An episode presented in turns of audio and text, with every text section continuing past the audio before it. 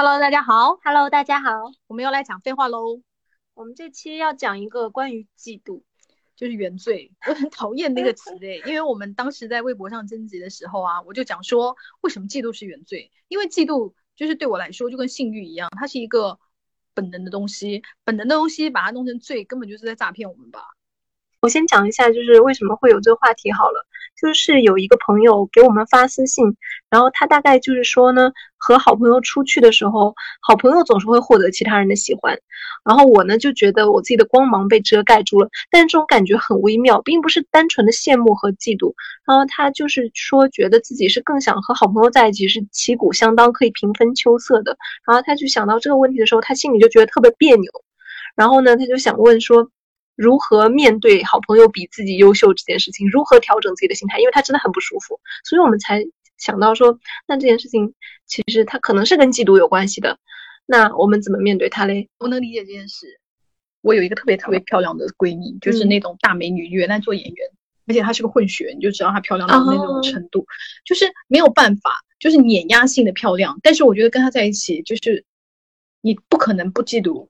但是因为漂亮的东西就是人人都爱啊，这件事情它是一个客观事实，对、嗯、你没有办法改变它。当然，你说我当然希望跟我更旗鼓相当的女生在一起啊，就比方说我们俩一起出去酒吧呀，就是跟你要电话和跟我要电话的男的差不多，只不过我们俩的可能就是类型不一样，就是你喜喜欢你的类型和喜欢我的类型不一样。可是有五个男的跟你要电话，也有五个男的跟我要电话，我觉得就还好。可是我觉得闺蜜就是之间你很难，就是说。永远都保持到这么平衡。大家擅长的方面就可能不一样。比如说上学的时候，那我可能语文比你好一点，然后你数学比我好一点。就是我感觉，其实人的生活中，因为没有人是十全十美的嘛。虽然有些人是就是可能全方位的很优秀哈，但是我觉得大家一般做朋友的时候不会有差距特别大的。因为我觉得就是各方面差距特别大的话，你们可能就会思想观念上就会差很多，以及他你们可能根本都接触不到。有一个那个评论哦，讲的完全不对哈，但他就是非常好笑，嗯、就是非常像教导主任。他就讲说，因为我说嫉妒为什么是原罪呢？因为嫉妒就是不可以避免的事情，是每个人心里都会产生的情绪嘛。然后他说，你不可以这样讲，你这样讲了以后，女孩子就会肆无忌惮的去嫉妒别人了。我就会说，那又怎么样呢？你不讲，难道她就不嫉妒了吗？但是因为我觉得嫉妒是一个很正常的情绪，人都是向往更好的嘛。嗯，那你。就是想更好啊！你想更好这件事难道有错吗？那你看到别人这样，比方说他就是被很多人喜欢，那你也想要被喜欢啊？那你就是产生说为什么我不能像他这样？这个情绪不正常吗？有朋友讲说，就嫉妒和羡慕里面它有个情绪的尺度。比如说嫉妒呢，我们不要因为这种嫉妒也好、羡慕也好这种东西，你去故意去伤害别人，来伤害到你的友情，那可能就有点没有必要了。嗯、但是你羡慕人家或者嫉妒人家。多多少少有一点吧，然后他那方面就是比你优秀什么的，我觉得就是人之常情吧。小的时候大家可能比学习，然后要比体育、比艺术上面的能力，然后长大了要比工作啊什么什么的，然后爸爸妈妈还要比你们谁先结婚谁先生小孩嘞，就是人生会被比较的东西太多了啦。而且我觉得你可能一项都不赢啊。你总会赢一两项啊！对啊，我觉得很难对吗？你总不可能全方位的输吧，对不对？你不可能就是说我成绩没有他好，哎，可是我跑步比他快哦，就你总会有一些优点。就有朋友讲说，这种情绪可能来源于你这你这个人生阶段，你很在意这件事情，因为人的注意力他并不是一直会 focus 在一件事情上，可能你小的时候你就会介意说。啊，班里同学就是更不欢迎我，就是更喜欢他。但是你长大一点，你可能就要烦恼升学的事情了。就是啊，我考不上好学校，他考上好学校，可能又变成找工作啊，什么什么的。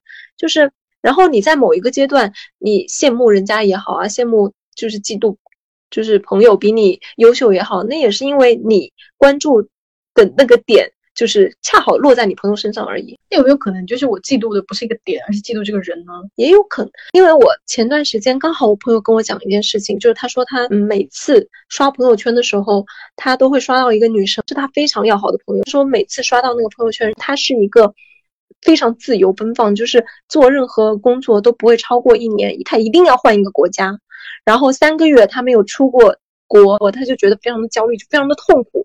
他的人生的目标就是自由自在，然后不受一切束缚，然后他也不要稳定的伴侣，他不要任何我们世俗意义上的那些就是 settle down 的东西。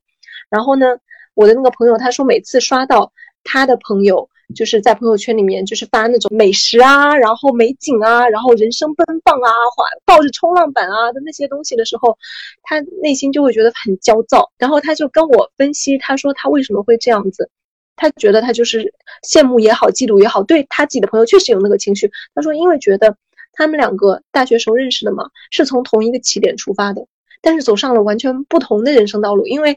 他自己是那种，就是我们一般世俗意义上的，就是最稳定的那种生活嘛。然后就是呃，学习、毕业、工作，然后呃，结婚，有稳定的工作环境，有稳定的伴侣，这样子。他就觉得那个朋友就像他没有实现的那个人生的地面一样。然后，所以他每次看到那个朋友的时候，他就会对自己目前这种所谓的人生的安定产生那种动摇和怀疑，就是哈，外面有那么多我错失的可能性。然后他每次看到那个朋友，他就非常的别扭。他说：“我就是七月与安生，是不是？哦，对对对，有没有看过的朋友大概讲一下，就是讲呃一对闺蜜，然后她们从少年的时候就认识，她们两个其实在少年的时候就同时喜欢上了同一个男生。马思纯演的那个女生就是小城稳定女孩，就是她也做银行职员了嘛，然后跟那个男生呢是异地，然后她就想说。”让那个男生回来，就是跟我一起过稳定的生活。我们要结婚，就是踏入正常的人生旅程。她就发现，就男朋友慢慢变得不对劲，她就心里产生了怀疑，然后她就找到了男朋友的那个城市去，然后敲门，打开门的一瞬间，就发现那里面是自己的好朋友周冬雨。然后马思纯就崩溃了。然后当时就有一个细节，我印象非常的深刻，因为小的时候我也看过那个原作小说哈，我就记得那个原作小说里面描写到说，大概马思纯那个角色，她一下拉开门，然后看到自己的闺蜜就在里面，而且穿的就是很。很居家，很随意，就然后看到有一个黑色的蕾丝的 bra，就是非常成熟、魅惑、性感的那种 bra，就是挂在房间里面。你现在就明白这里面肯定是有那种性的东西在里面的。电影里面呢，后来就演他们两个打架，然后对峙，然后马思纯就崩溃了，就一把扯开了自己的衣服，然后露出了里面那个白色的普通的，大概是棉质的吧，就是那种大妈款的那种内衣。他就说：“你看到了吗？佳明喜欢我这样的，他喜欢土的。”然后就拍着自己胸口，我对那个情节印象非常深刻，因为他这里面其实就是对朋友的嫉妒啊，然后那种恨呐，那种不甘呐，然后同时又有那种友情的那种瞬间的，就是这两个胸罩，这两个 bra 的那种对比，我印象就非常深刻。所以这里面不是马思纯，就是马思纯那个角色，嗯，其实就是深深的在嫉妒周冬雨的那个角色。嗯，我觉得是有，就是是一瞬间爆发出来的，因为他其实一直向往外面的生活的那种自由的那种东西。周冬雨的角色其实活出了他想要的另外一种人生，就很像我朋友讲的他的那个故事。我觉得他最后爆发就是很明显，就是你看，你什么都有了，我唯一比你强的就是我有一个稳定的生活，对然后你你连这个我唯一要赢过你的地方你都抢掉了，对，所以我觉得这就是他崩溃的地方。对，我觉得这个就是。它非常的切合我们的主题，就是是它其实是朋友之间的嫉妒，对，而不是我嫉妒范冰冰比我漂亮，或我嫉妒刘亦菲比我漂亮这种事情。刘亦菲和范冰冰这种女生离我们实在太远了。你知道，人对于离自己很远的人是不会嫉妒，你只会羡慕。对，而且他也不是那种说那个吕后就是要杀戚夫人，就是砍手砍脚弄聋弄哑，就是做成人质那种，就特别残忍。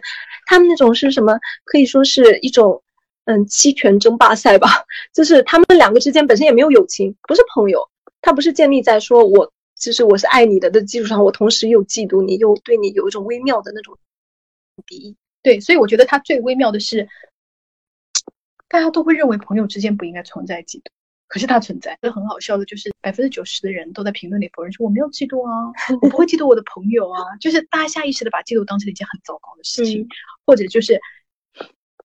认为我已经不如他了，我还嫉妒他，我等于道德上我又输了一次，你知道吗？也有朋友讲说，呃，嫉妒确实是会嫉妒，也会羡慕，但是就会选择另一种处理方式。我觉得那种很好，他就会跟朋友直说，你就是你某方面很优秀，因为我为你高兴，但是我心里又不可避免的有嫉妒，他就非常坦诚的把这个话说了，说开了之后，就是然后朋友也跟他讲说，其实你也有让我羡慕的地方，就是两个人达成一个非常坦诚的沟通。就这个故事是这样的，他们两个人同时追求一个男的，然后呢，那个男的就是选了她的闺蜜，但是其实她闺蜜没有那么喜欢那个男的，就相比于她的程度，她是更早的要去追求这个男的，并且她提出来，就比方说我们两个人一起认识了找一个男，宋威龙，宋威龙，我们俩一起认识的宋威龙。然后我就跟你说，天呐，好帅，我好喜欢他哦，他是我们学校篮球队的耶。然后我就每天拉着你一起去看他打篮球。然后结果他就认识了我们俩，然后他在我们俩中间，他选择了追求你。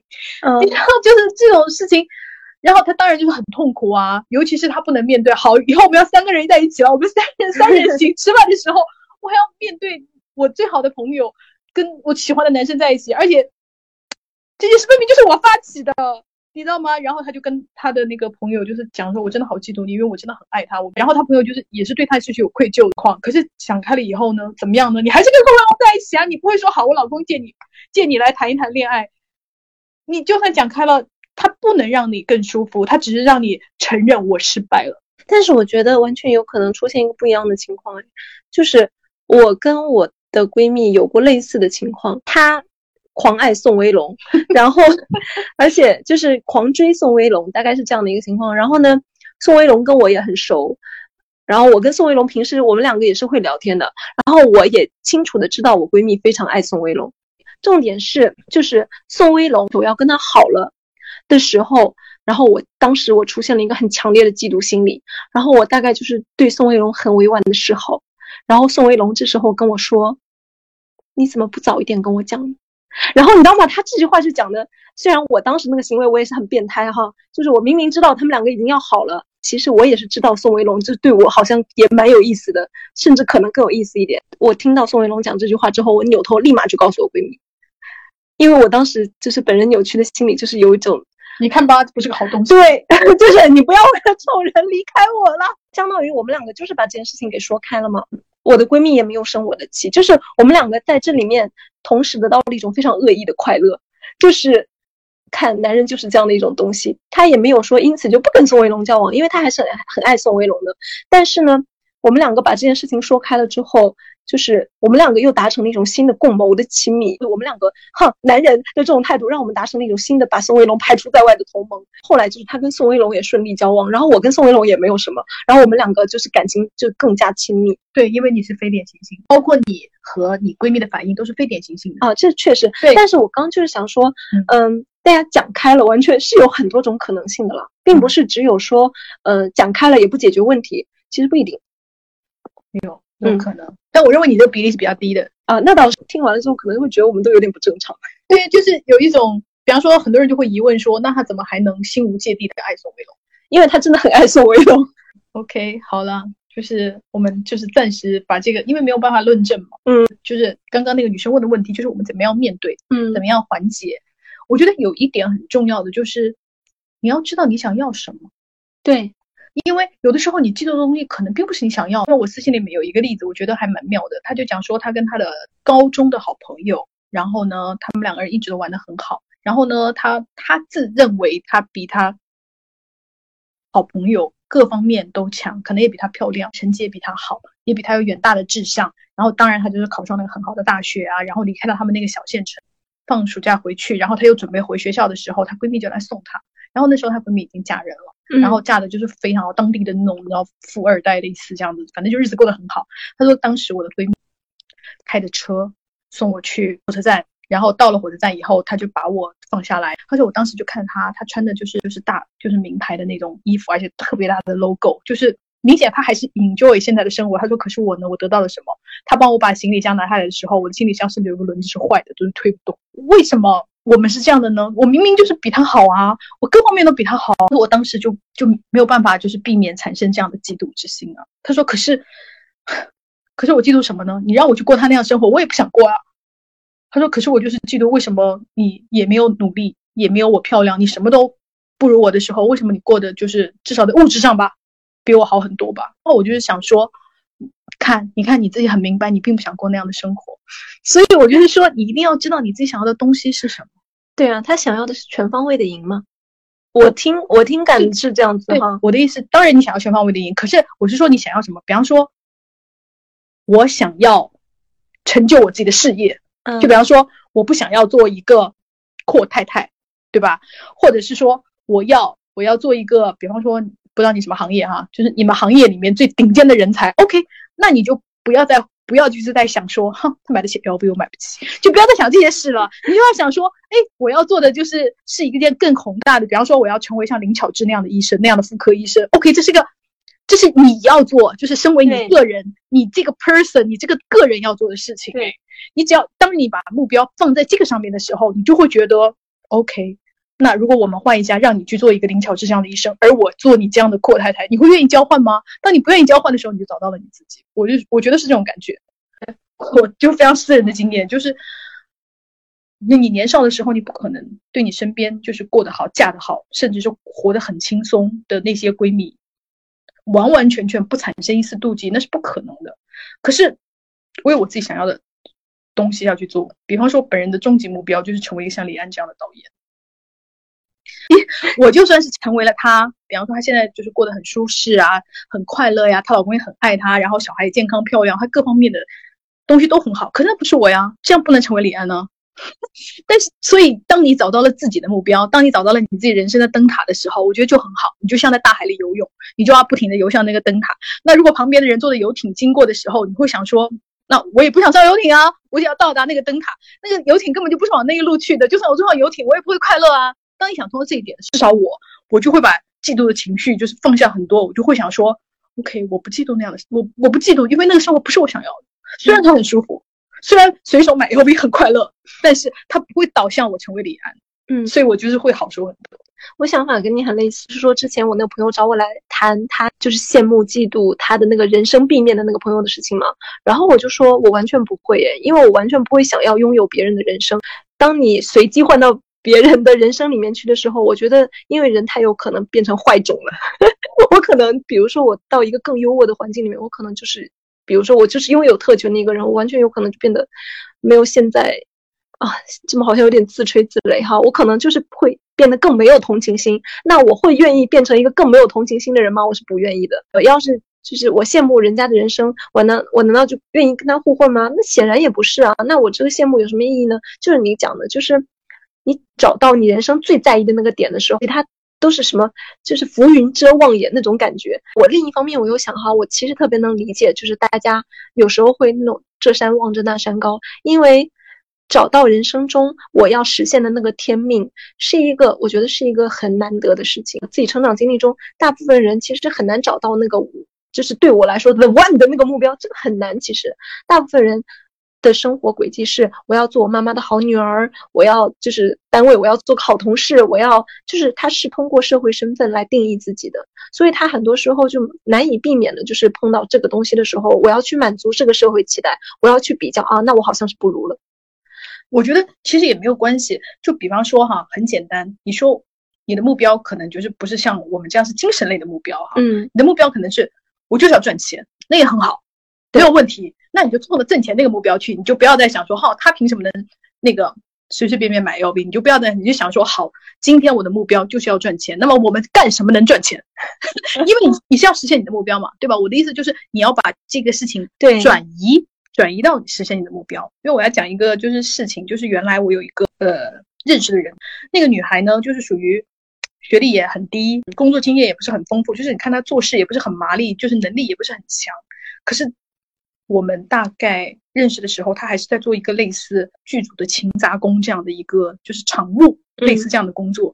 可是等到我大概过了六七年，我再遇见他的时候，他已经成为了一个大制片人。然后我想说，怎么可能啊？他他真的认识所有的字吗？对这件事产生巨大的怀疑。然后后来就是我们又问一些就是共同认识的朋友，他是怎么做成的？哦，原来他的路径就是那种非常像小说里讲的那种。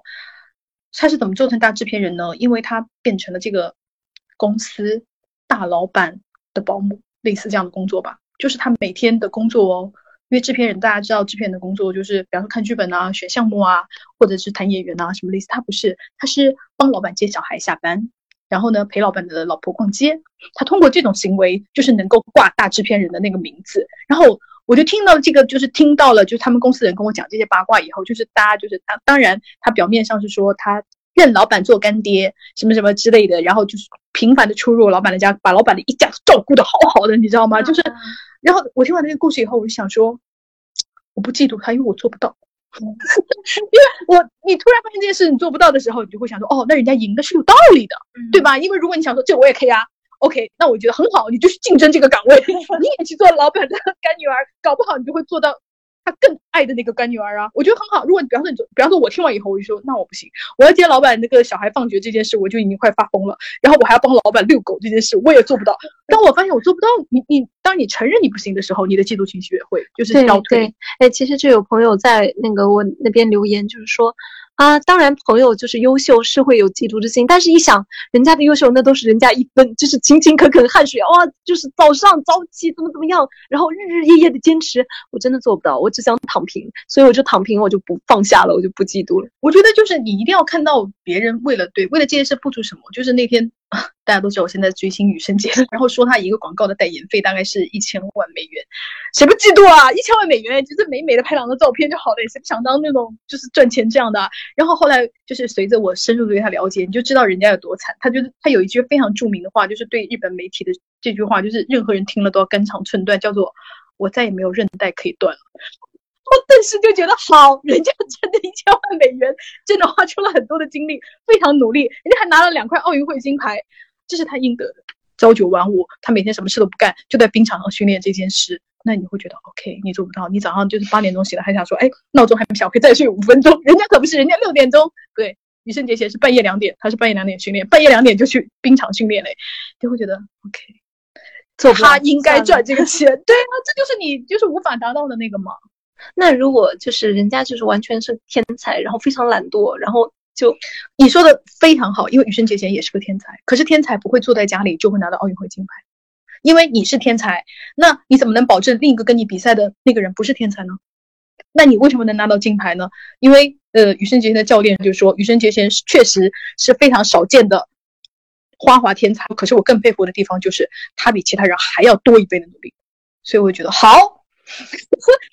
输了，就是一个人又天才又努力，那他就是没有办法，那你就没有办法赢他啊。对，有有天才已经很难了，而且又天才又努力的人，就像梵高一样，大家会觉得哦，梵高啊，就是画画天才。可是你们知道梵高他每天要速写多少个小时吗？如果你就是看了《梵高传》的话，我那天就是看那个《梵高传》的电影，我才知道他每天早上开始画画要画到天黑。没有天才，就是说是白白坐在家里就会来的。那万一人家就是。比如说中了基因彩票，然后或者是这中了真实彩票，就类似这样的事情嘛，就是不劳而获。嗯，那非常好。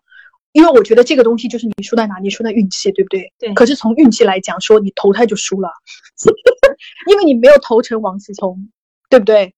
所以我觉得就是嫉妒，你第一个要克服自己的地方就是第一，我觉得我自己总结了三点，第一就是你要先承认，人在就是。出生这件事就是不平等的，因为有的人生下来就是王思聪，有的人生下来就是娜扎，但是你生下来就是你自己，你在这件事情上已经输了，然后你就不怪自己啊，就出生我怎么能控制我自己呢？首先你不怪自己，你的你的那个嫉妒情绪就会缓解很多。第二个就是我们刚刚说你要承认每个人的那个天赋的点不一样，就是比方说，好你比较漂亮，但是我成绩好，或者是说你你画画很好，可是我唱歌很好，就是你找到了一个赢过别人的地方，你你就会。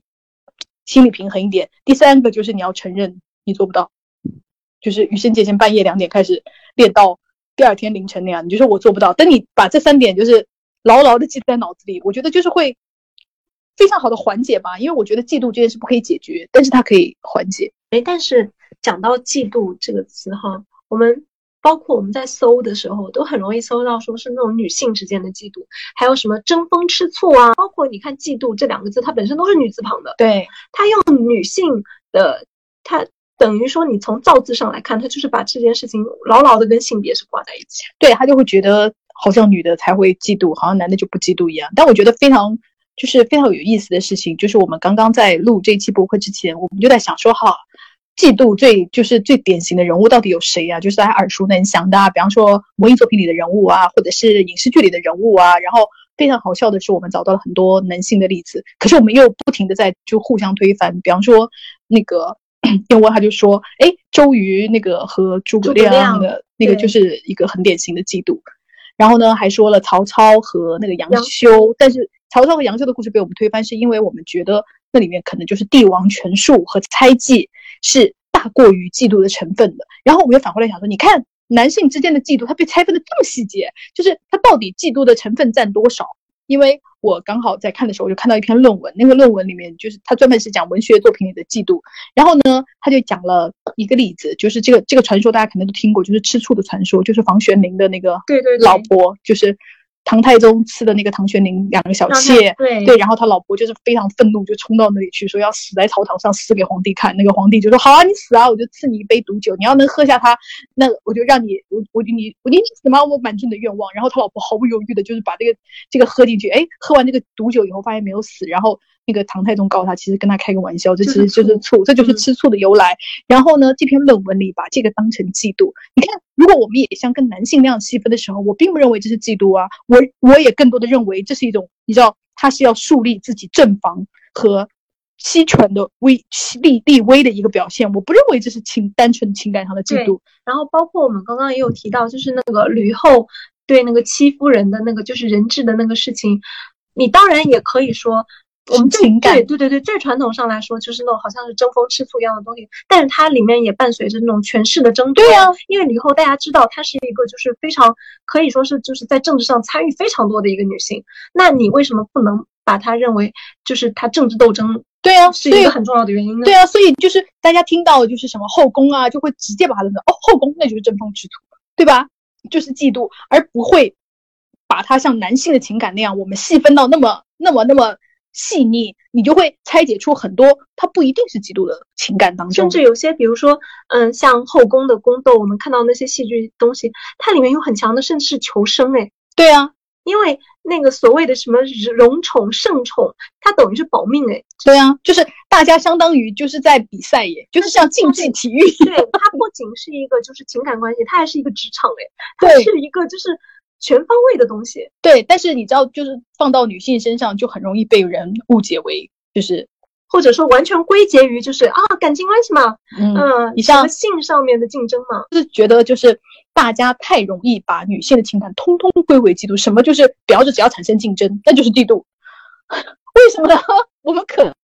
可能只是就比方说，我们可能就是同一个公司的销售啊，我们只是想拿到销售冠军的奖金而已啊。我们我们并不是什么我嫉妒你卖的比我好啊，但可能有嫉妒情绪在里面，但是它不是那么单纯的，就是说，你看啊，女的和女的之间啊，哎呀，就是容易对啊，就是女就是什么最爱为难女人的就是女人什么对呀，我觉得不一定是这样归结，而且。有时候我们刚讨论这些例子，我就会想说，哈，女人的嫉妒就是去嫉妒，女人的嫉妒就是嫉妒，男人的嫉妒就是政治，对，就是权谋。对，因为本人就是非常爱的一个电影叫做《莫扎特传》，我不知道大家看过没有，因为这个电影比较老了。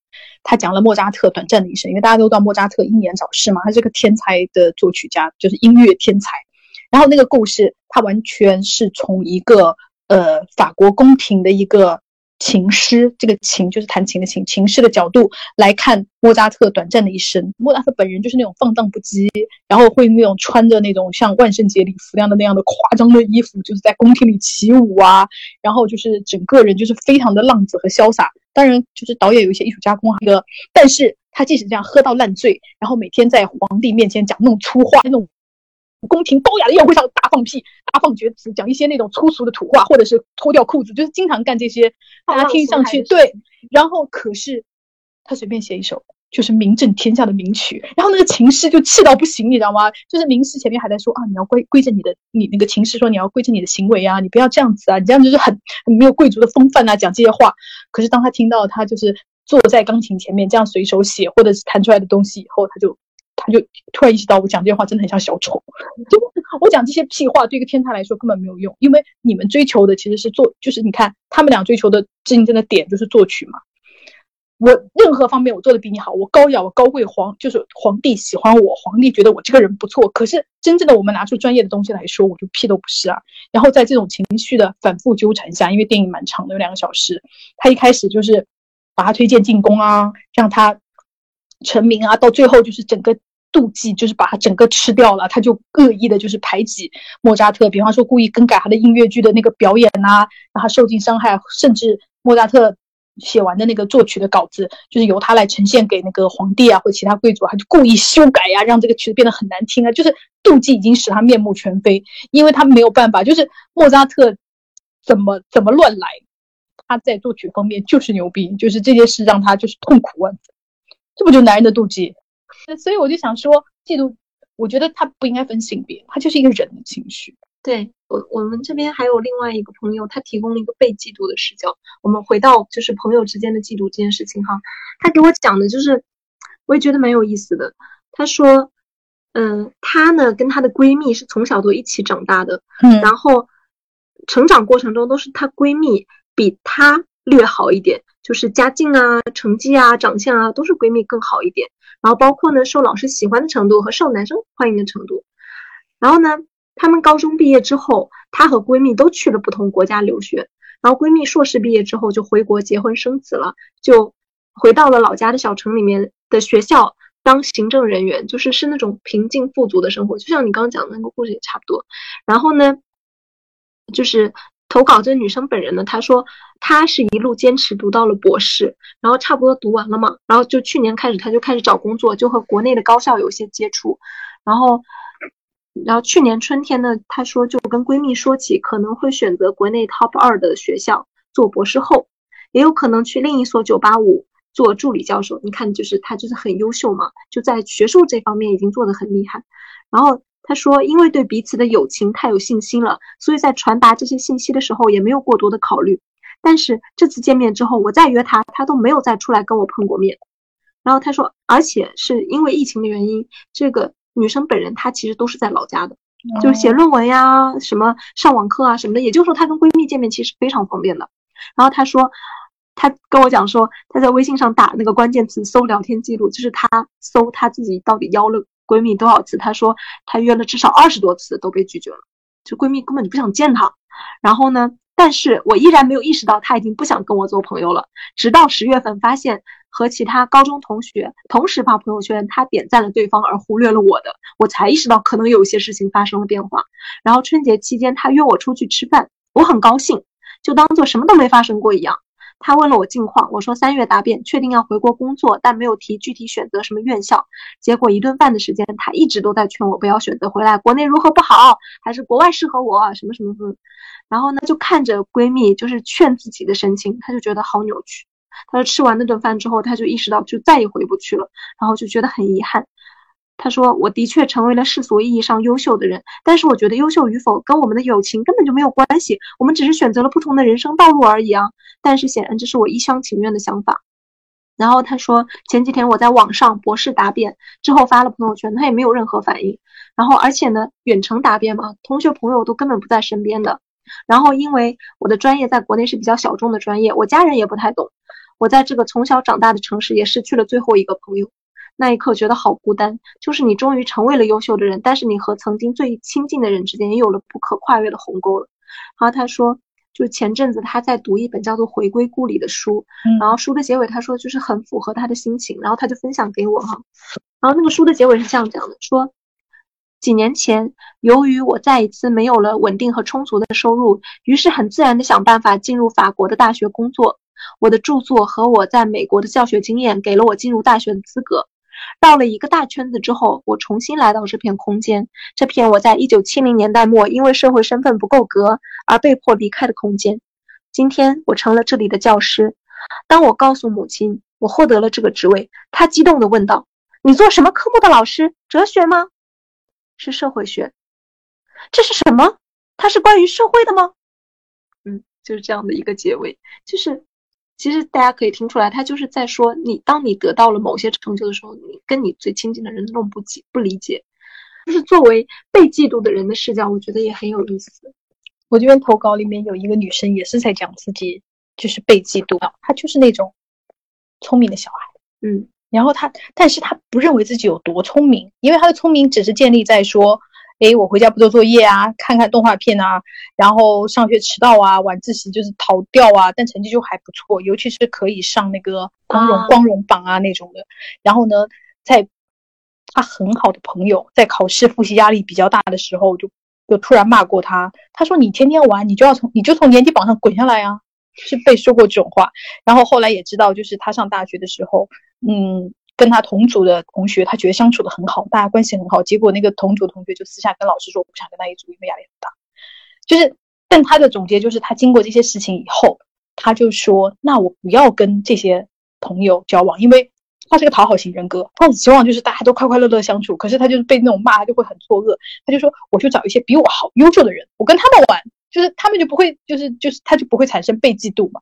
比他强的人在一起，他就觉得现在就是他觉得很舒服，对他来说他不用承受这么大的压力，是他的选择和他的总结，我觉得也蛮有意思的。然后我这边有一个私信，还他说的就是还蛮可爱，因为他很长，我就大概说一下，他就是说他的闺蜜什么都比他好，他在。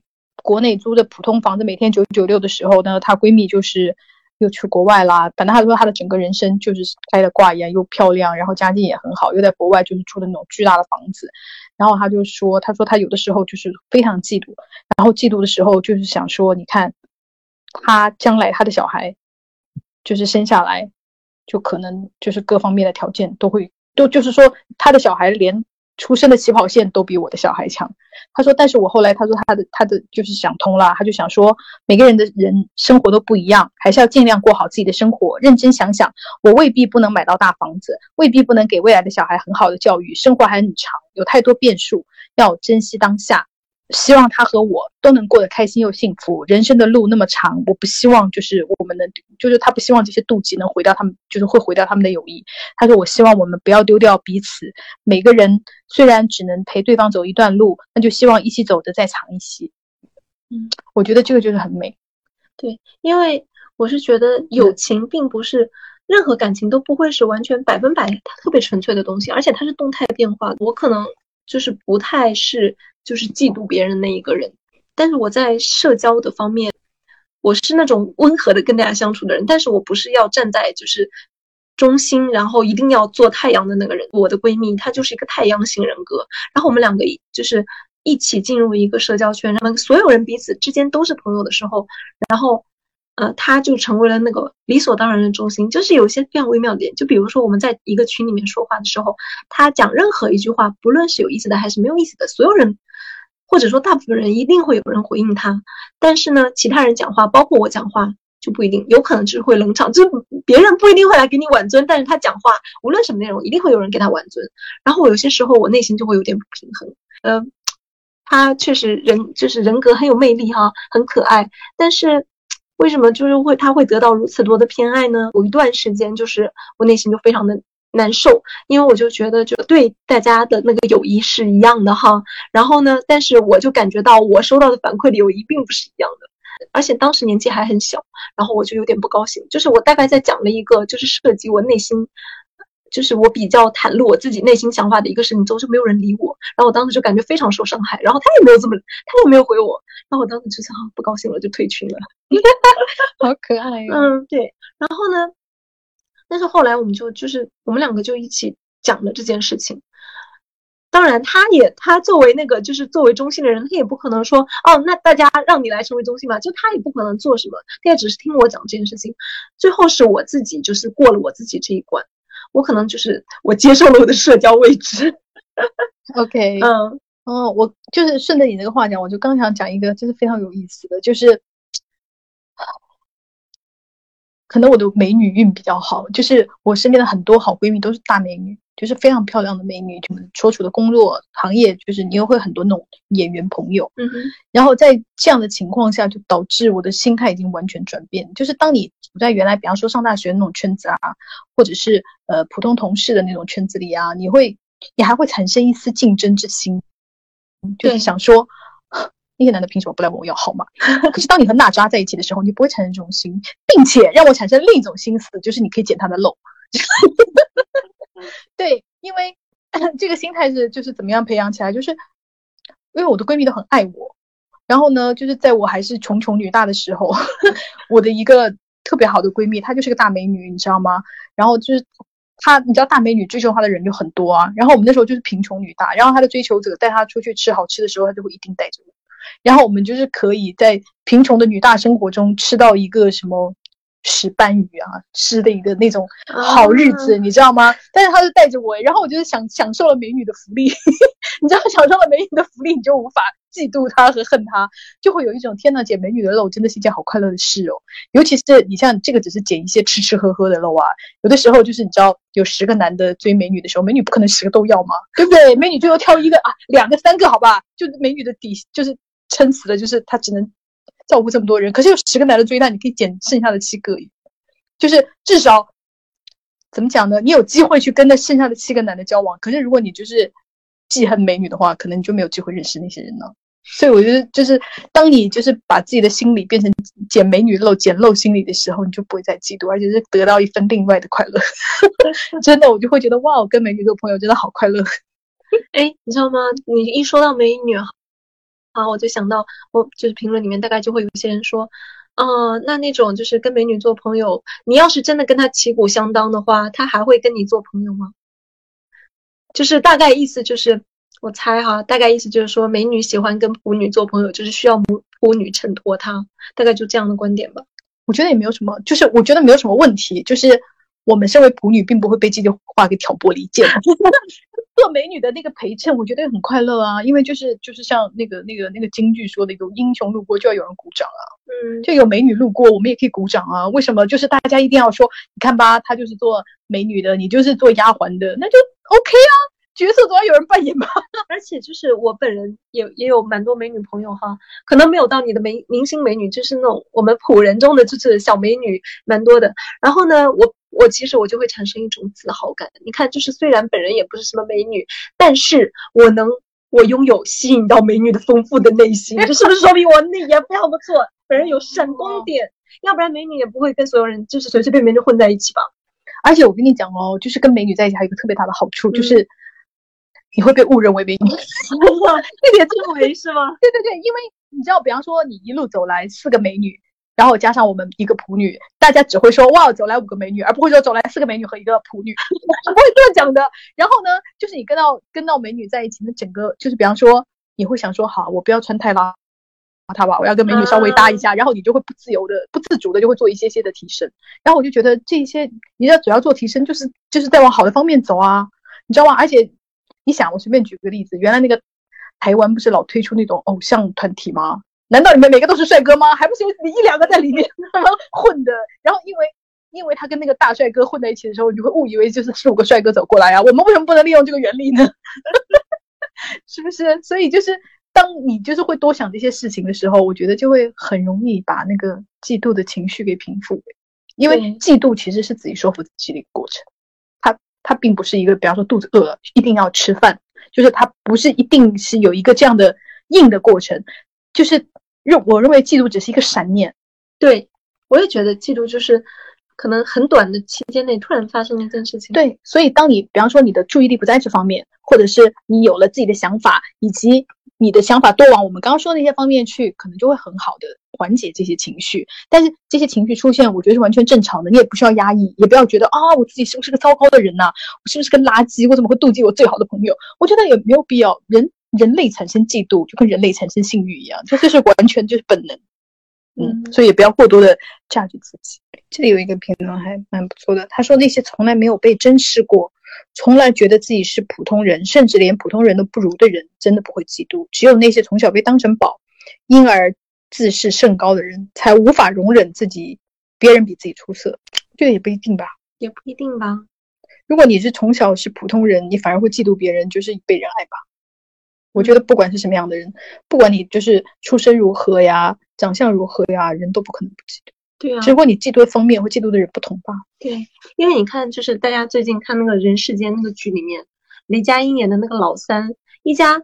他哥他姐都是北大的耶，然后出去拜年都已经就是成年人了，二三十岁了，然后出去拜年，他爸带他们出去就介绍有出息的哥哥姐姐。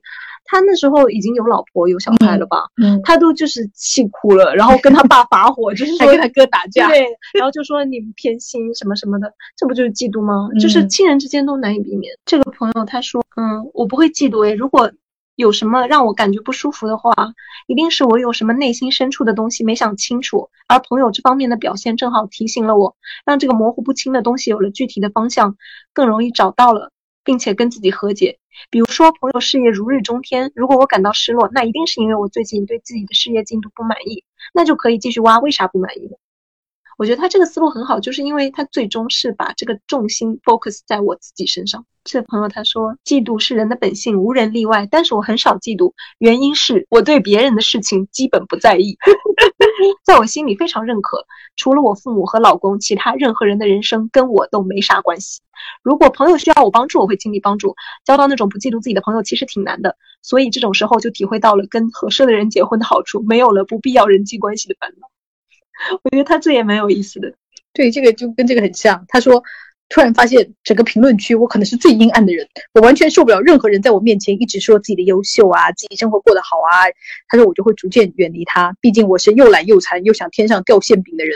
但我唯一的优点就是我可能善于放过所有比我好的朋友。很有意思。好，我其实就是有一个小小的 tips 给大家，就是我们刚说了，就是嫉妒无法避免，那你也肯定会产生嫉妒这样的情绪。